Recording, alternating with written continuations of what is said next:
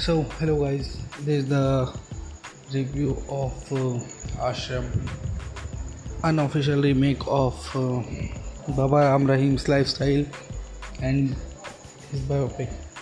It's uh, not so good, not so bad, decent web series. And uh, Prakash Jha जिनके काफ़ी लोग fan होंगे गंगा जल राजनीति ऐसी मूवी देख के तो वो लोग जो काफ़ी फ़ैन है वो देख सकते हैं। डिटेलिंग अच्छी है इस वेब सीरीज़ में।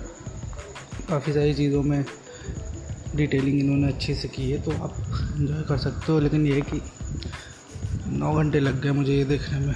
सो आप कुछ भी नहीं है देखने के लिए तो आप देख सकते हो। चीज़ ख़राब नहीं कंटेंट अच्छा है। कुछ नए एक्सपीरियंस देखने को आपको मिलेगा। सो आप जा सकते हो। बॉबी देवल बहुत ज़्यादा नहीं दिखे हैं। तो इसका सेकंड सीज़न भी आएगा मे भी उसमें ज़्यादा दिखें, लेकिन जितना भी दिखें एक्टिंग अच्छी की उन्होंने। अच्छा पोर्ट्रे किया है बाबा जी का। So you can go for it bye bye